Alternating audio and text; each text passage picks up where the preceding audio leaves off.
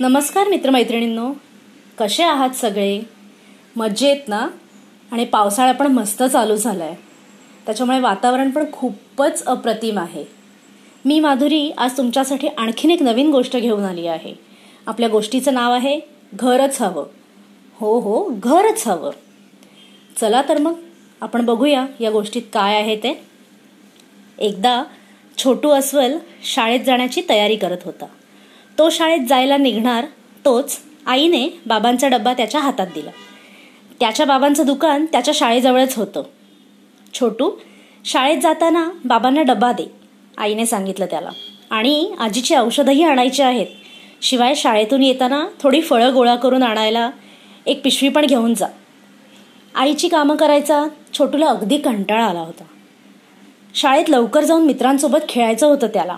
शाळा सुटल्यानंतर झंपू माकडाबरोबर थोडा वेळ दंगामस्ती पण करायची होती. आईची सर्व कामं करायची तर खेळायला खूपच कमी वेळ उरणार होता. बाबांसाठी डब्बा आणि फळांसाठी पिशवी घेऊन छोटू बाहेर पडला.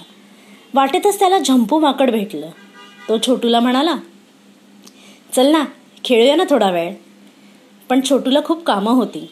छोटू म्हणाला नको रे मला आईने खूप कामं सांगितली आहेत. खरं तर कंटाळा आलाय पण आईसाठी करायला हवी ना. झंपू म्हणाला अरे तुला एवढा कंटाळा आलाय तर का नाही एकटाच नि जंगलात निघून जात?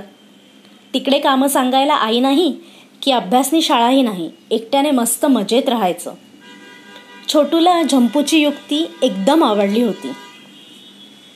त्यानं बाबांचा डबा पिशवी दप्तर तिथेच टाकले आणि धावतच जंगलात पळत गेला. थोड्या वेळाने तो एका तळ्याजवळ पोहोचला. त्याला तिथे खूप छान वाटत होतं. काय करावं काय करू नये असं सांगणारं कुणीच नव्हतं. गारगार पाणी प्यायला झाडांवर चढला उड्या मारल्या त्याला अगदी मोकळं वाटत होतं. बरोबर ना? तुम्हालाही असंच वाटत असेल ना? कधी कुठे बाहेर फिरायला गेला असाल तर? मला पण. तोच त्याला सिंहाची गर्जना ऐकू आली. अरे बाप रे सिंह येतोय. आधी लपायला हवं. असं म्हणत छोटू आवाजाच्या विरुद्ध दिशेने जोरात पळायला लागला. बरंच लांब गेल्यावर त्याची भीती कमी झाली. आता त्याला भूकही लागली होती. धावताना काटेरी झुडपं लागून ओरखडेही उठले होते. आणि त्याला ना काहीतरी असं होत होतं म्हणजे त्याला समजत नव्हतं की अरे काय आहे. छोटूला आता घरची आईबाबांची आजीची सगळ्यांची आठवण यायला लागली होती खरं तर. आज दुपारी बाबांना उपाशीच राहावं लागलं असेल. मी त्यांना डब्बा पोचवलाच नाही ना. आजीला आज औषधंही मिळाली नसतील. मी आज फळंही गोळा केली नाहीत. छोटूला कसं तरीच वाटायला लागलं. रात्र झाली होती. तरीही तो घरच्या दिशेने जोरात धावत सुटला. कारण त्याला फार आठवण यायला लागली आपल्या घराची. घरी पोचला. तर आई रडत रडत त्याचीच वाट पाहत बसली होती. आजी बाबा काळजी करत फेऱ्या मारत होते. तो धावतच घुसला. रडत रडत आईला म्हणाला आई बाबा आज मी चुकलो. दिवसभर एकटं छान वाटलं. पण मग मला तुमच्याकडे कधी येईन असं झालं होतं आणि मला तुमची खूप आठवण यायला लागली होती आणि आपल्या घराची सुद्धा. आई बाबा आजी फक्त एकमेकांकडे बघून हळूच हसले. मित्रमंडळींनो कळलं असेल ना तुम्हाला घरचं महत्त्व? आपण कितीही बाहेर फिरायला गेलो आपण कितीही बाहेर मजा केली आपल्याला एक सात दिवस आठ दिवस फार फार तर महिनाभर खूप छान वाटतं. पण आपलं घर हे आपलं घर असतं.